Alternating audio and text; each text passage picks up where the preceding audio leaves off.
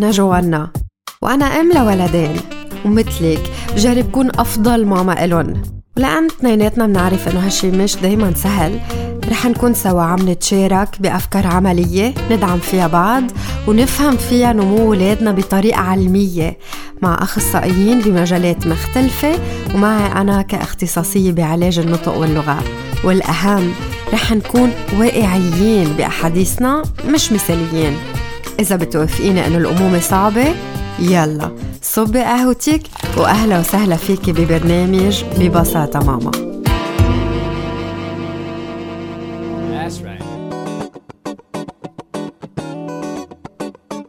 مرحبا مستمعينا، مبسوطة أكون معكم بالحلقة سبعة وستين من ببساطة ماما. بالحلقة الماضية حكينا عن أول ثلاث سنين من حياة الولد مع كريستال بيضوش، أخصائية بالعلاج النفسي الحركي. رح أعرض سؤالين بين الأسئلة اللي وصلوا لنا ورح نرجع نسمع جواب كريستال على كل سؤال برسالة صوتية. أول سؤال كان بنت عمرها ست سنين وبعدها لهلأ بس تلون ما فيها تلون جوا الرسمة وبتظهر لبرا كتير، بضل جرب نبهها أو لقط إيدها بس هالشي ما كتير عم بيساعدها. بدي أسأل البسيكوماتريسيان إذا فيها تساعدنا ببعض النصايح كرمال التلوين ضمن حدود أو جوا الرسمة. كتير مهم ننتبه على أنه الولد عم بي يكون الحدود لإله شي حسي مش بس خط فيه يكون عم بيتخطاه، فلهيك فينا نكون عم نبلش تدريجيا بأنه نحط أو نعلم هيدا الخط الحدود بشكل حسي ملموس للولد. فينا نبلش بقطعة ليجو مثلا كبيرة ولما يدق فيها الولد بينتبه. فينا بعدين ننتقل على المعجون، نحط حدود الرسمة بالمعجون وهيك شوي شوي تدريجيا تنوصل مثلا على السكوتش، وهيك الولد بيكون عم ينتبه أكثر على حدود الرسمة وبيكون عم بيعمل هو منه لحاله كنترول على أنه ما يدق بهالغرض الحس اللي نحن حاطينه. السؤال الثاني، ابن عمره سنة ونص وبعده لهلأ ما مشي، دبدب على عمر السنة وبيعلي حاله تيوقف بس ما بيمشي بعد، صار لازم روح عند حدا يساعدني أو فيي أنا أعمل بعض التمارين لحتى ساعده؟ بالنسبة لموضوع المشي، أكيد فيك تكوني عم تعمل تمارين بالبيت وما بيمنع تكوني عم تستشيري أخصائية كمان. كرمال التمارين فيك تعمليها بالبيت، أهم شيء نكون عم نحسسه بالأمان ومنخفف ضغط على موضوع المشي، لهيك الولد يحس حاله مأمن أكتر ومنه منا منتظرين شيء منه ويكون عم يرتاح أكتر بالموضوع.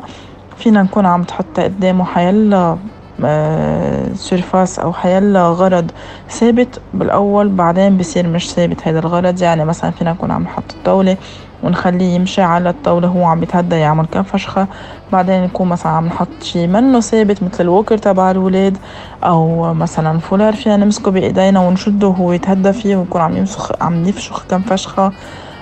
فينا نكون كمان عم نحط نستعمل التحفيزات البصرية والسمعية، نشده بألعاب هو بيحبها أو أشياء هي بتهمه يمكن مش ألعاب حتى. شكرا كتير لك كريستال على الأجوبة اللي بعتلنا إياهن. ومستمعينا إذا أي حدا منكم بهمه يعرف بعد أكتر عن الحلقة اللي مرقت بتقدروا تلاقوها أونلاين، اكتبوا ببساطة ماما بحروف أجنبية وبتلاقوا البودكاست اللي فيه كل الحلقات اللي مرقت لهلأ. عملوا سبسكرايب هيك كمان بتصير توصلكم نوتيفيكيشن كل ما تنزل حلقة جديدة. وإذا خلال الحلقة كمان كان عندكم أسئلة أو أي استفسار، رجاءً بعتولي على صفحة ببساطة ماما على فيسبوك أو على إنستغرام أو على رقم البيلايت أف أم ثمانية واحد خمسين أربعة ثمانية ثمانية أربعة.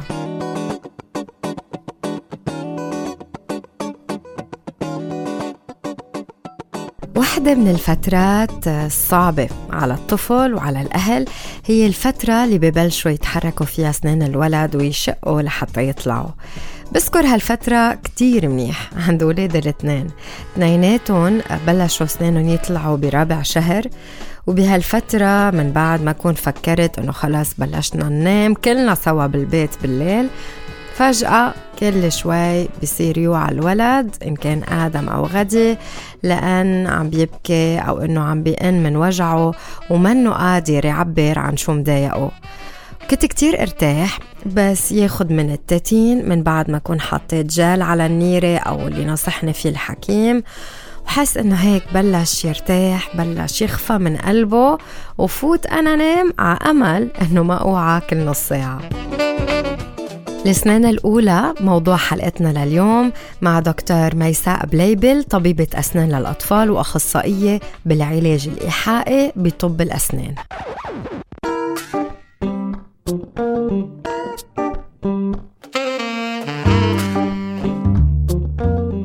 مرحبا دكتور ميساء. هلو، كيفك؟ أنا منيحة وأنت؟ جود، تمام. أهلا وسهلا فيك اليوم ببرنامج ببساطة ماما. آه اليوم موضوعنا هو عن أسنان الطفل الرضيع اللي بمرحلة بيكون كابوس للأهل، خاصة أنه عم بيطلعوا وعم بيوجع وعم بيوعى بالليل وما عم بيقدروا بركي يفهموا عليه شو بوقع أو كيف فيهم يساعدوه، ومن هيك حبينا نحكي عن هالموضوع.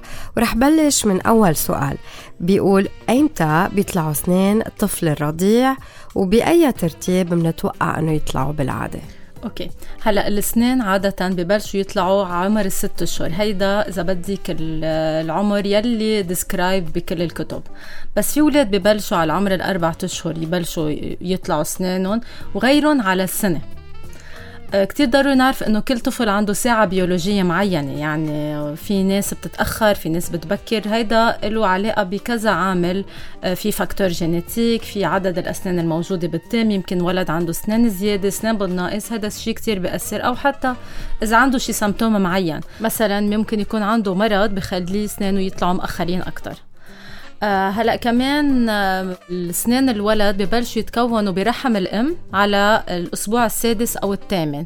كمان إذا صار في أي كومبليكاسيون خلال الحمل، هيدا الشيء بيأثر على نمو الأسنان آه داخل رحم الأم.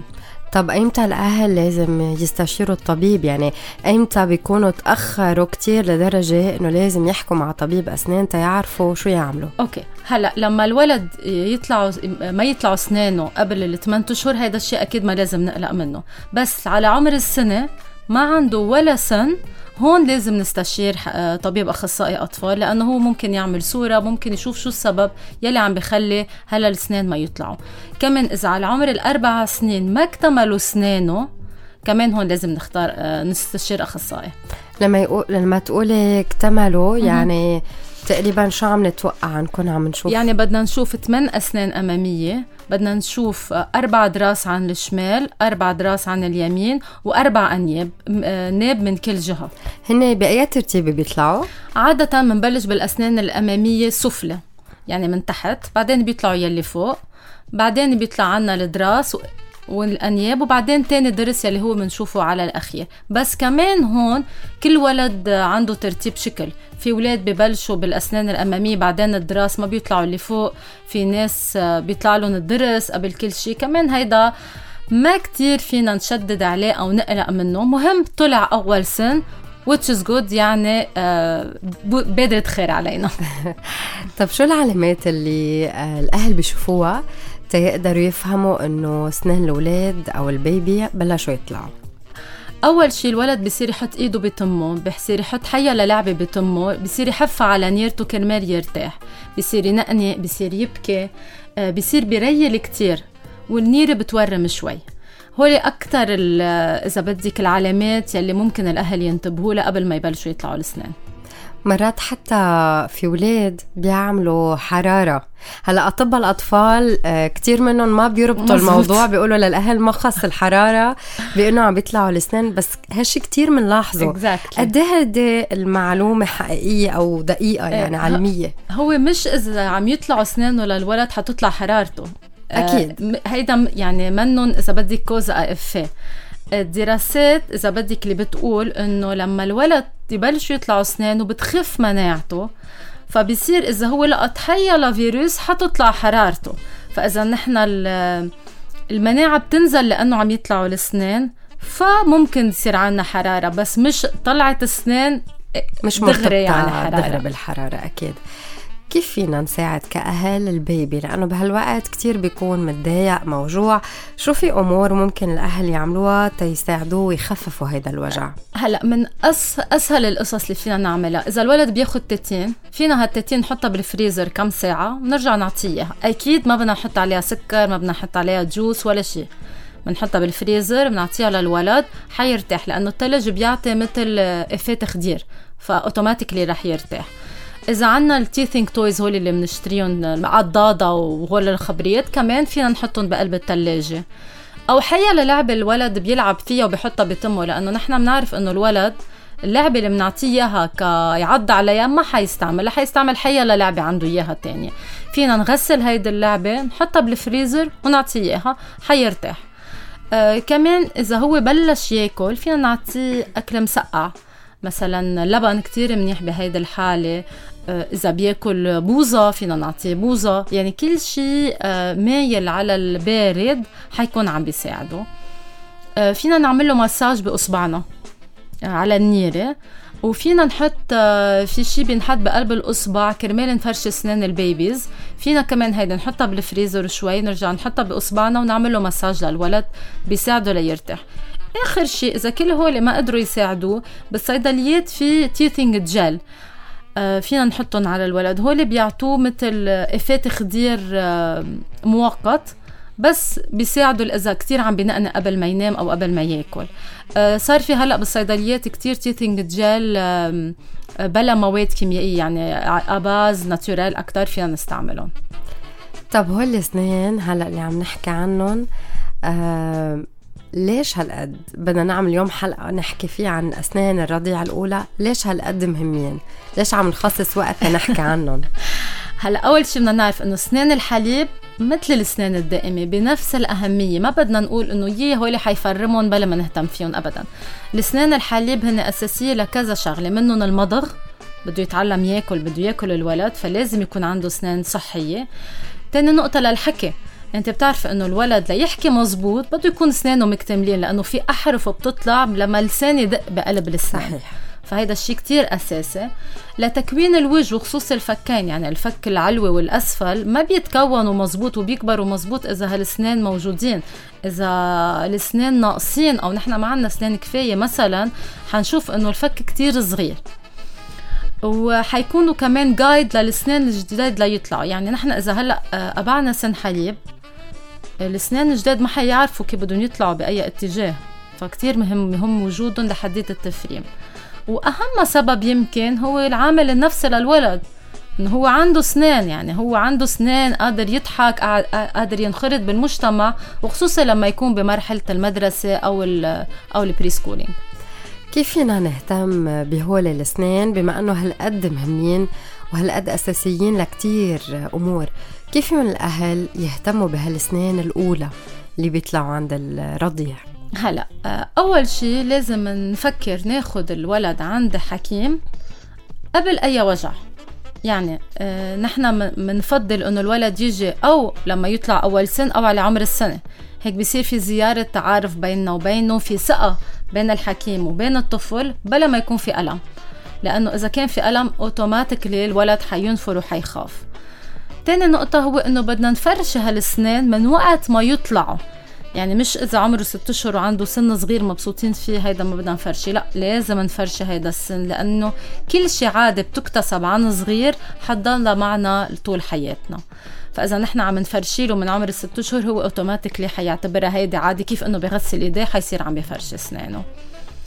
آه تاني شيء آه لما الولد يكون هو عنده فرشيته وهو بده يفرشي لازم نحن نساعده لعمر ثمانية سنين، لأنه قبل ثمانية سنين ما بيقدر يتحكم كتير بحركة ايده، فالتفرشي ما حيكون مزبوط، نحن منخليه فرشي نرجع بنعمل الكنترول كأهل عليه.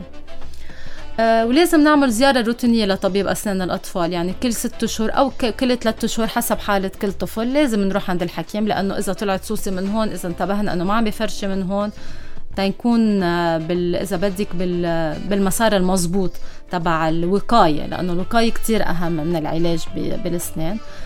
والنقطة المهمة كمان هي عادات غذائية سليمة، يعني مثلا إذا نحن هلأ عم نحكي عن الرضيع على عمر السنة ما لازم ولد ينام ببرون بتمه، لأنه هيدا كل الحليب حيضلوا بتمه، سكر حيضل بتمه، حيصير في عنا كاريه وحيصير في complications أكتر بكتير. أصلاً لما تبقى الببرون بالتم وكل هالأمور كمان أكيد بيأثر على شكل الأسنان، إذا لوقت طويل بتبقى كل وقت بتمه. صح، هلا أنا في إلها تأثيرات. exactly. أنا بنصح الأهل على عمر السنة يوقفوا الببرون، لأنه الولد قادر بهذا العمر يشرب بالكباية، بده يصير اندبندنت أكتر، خلينا نعلمه يكون مستقل أكتر، ففينا نوقف البيبرون، فينا نوقف التتين كمان، لأنه كل هول الأخبار بأسرع على تكون وشكل الفم. يعني بعدين إذا وقف التتين على الخمس سنين كتير صعب نصلح، بس إذا وقفها على السنة بيكون, بيكون أصلاً ما في ديفورماسيون. وغير أنه تعلقوا فيها كل ما يمرق وقت بيزيد أكتر، يعني كل ما أبكر كل ما أهون للولد يترك الأشياء المعلق فيها. صح، هلأ التتين كمان أهين من أنه يلي بيمص أصبعه، أكيد، لأنه التتين فيك تكبيها، الأصبع عنا بروسس بعد أطول بكتير كرمال يتخلى عن هيدا العادة. أكيد. إذا الولد بعد ما طلعوا سنانه، يعني عم نحكي حتى الرضيع اللي هو بالمسار الطبيعي، هل كمان في طرق لازم الأهل يعملوها لحتى يعتنوا بنيرته حتى قبل ما يطلعوا الأسنان؟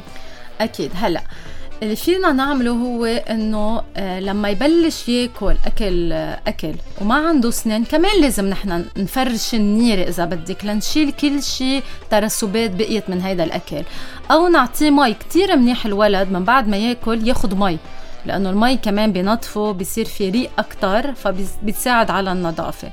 وفينا نقول أنه الكاري أو السوسي هو مرض معدي، يعني إذا الأهل عندهم سوس ونفخوا على الأكل تبع الولد وعطوا الولد من الملقعة، فيها البكتيريا عم تنتقل للملقعة، الملقعة اللي عم بتفوت على تم الولد، فالولد عم بيكون بكتيريا أكتر.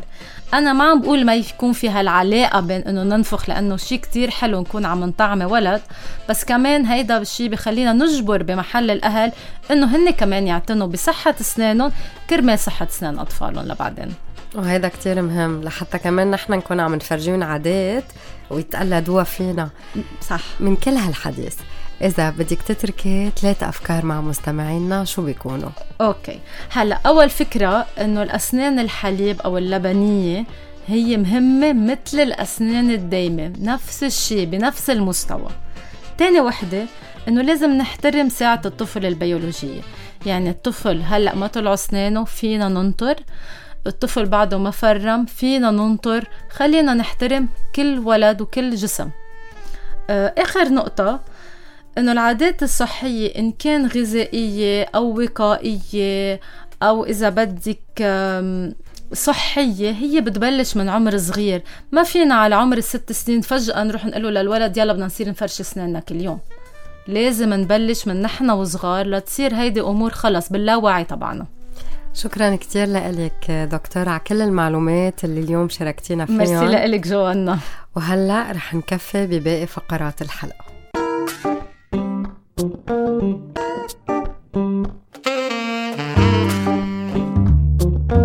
بفقرة نشاط الأسبوع رح شارك معكن أفكار تنعمل مع عمر أكبر من الولاد اللي بعدهم شي سنانهم عم بيطلعوا، بس هاي الأفكار هي أنشطة عن الأسنان وبذات الوقت فيها إفادات متعددة كمان.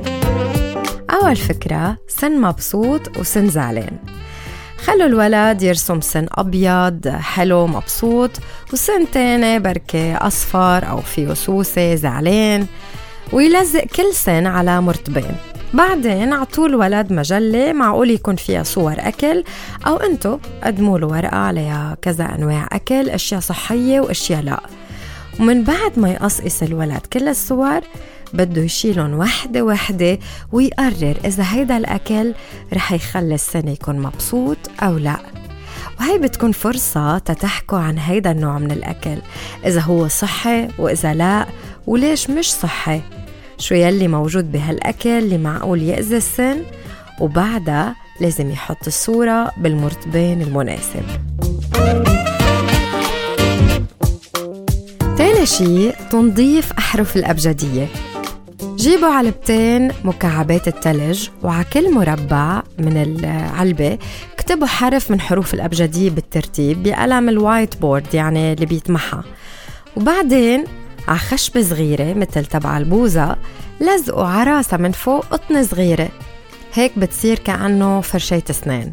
عطوها للولد وخليه يبلش يفرشي كل مكعب من مكعبات العلبة ويمحي الحرف المكتوب عليها، هو وعم بيغني غنية الأبجدية أو بس هو وعم بيقرأ الحرف. هيدا النشاط بيساعد الولد يتعرف على الحروف أكتر وعلى أهمية تنظيف الأسنان ويشوف نتيجة التنظيف بالفرشاية. آخر شيء لعبة الذاكرة، رسموا الأشياء المرتبطة بعملية تنظيف الأسنان وكل شغلة رسموها مرتين، يعني رسموا سن على ورقتين، فرشاية أسنان على ورقتين، دواء الأسنان مرتين، وبعدين سكروا الوراق ولعبوا ميموري جيم المعروفة باستخدام هول الوراق، يعني كل حدا عدوره بيفتح ورقتين وبيسمى الغرض اللي فتحوه، وإذا كانوا الورقتين مثل بعض بيربحون، وإذا لا بيسكرون وبيصير الدور للشخص التاني. هيدي اللعبة بتقدر تحفز التعبير عن المفردات المرتبطة بالأسنان، وكمان بتحفز الذاكرة البصرية.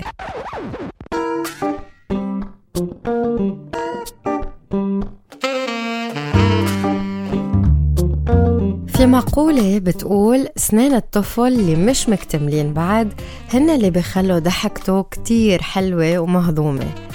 صح هالفترة صعبة عند الولد وصعبة عليكن كمان، بس نتيجتها حلوة إن كان بضحكة الولد اللي بيتغير شكلها أو بالقدرات اللي بيقدر يكتسبها بعد أكتر من هيدا السنان. وهيك منكون وصلنا لنهاية الحلقة. من كل شي حكيناه جربوا بلشوا بتطبيق شي واحد، لأن التغيير اللي عن جد في دوم هو عبارة عن خطوات بسيطة واضحة تاخدوها بحياتكن اليومية. إذا عندكن أسئلة أو أي استفسار ممكن تتواصلوا معي على رقم الإذاعة ثمانية واحد خمسة أربعة ثمانية ثمانية أربعة، أو تبعتولي رسالة على صفحة ببساطة ماما إن كان على فيسبوك أو على إنستغرام. شكراً أنه انضميتوا لبرنامج ببساطة ماما هون على الراديو، على البيلايت أف أم مية وخمسة فاصلة سبعة، أو على البودكاست اللي متوفر على كل الأماكن اللي بتسمعوا عليها البودكاست اللي أنتم تابعينهم. بتمنى لكم أسبوع مليان أسنان وضحكات صحية لألكن ولولادكن. بنرجع منلتقى التلاتة اللي جاية على البيلايت أف أم مية وخمسة فاصلة سبعة على الساعة إحدى عشر الصبح.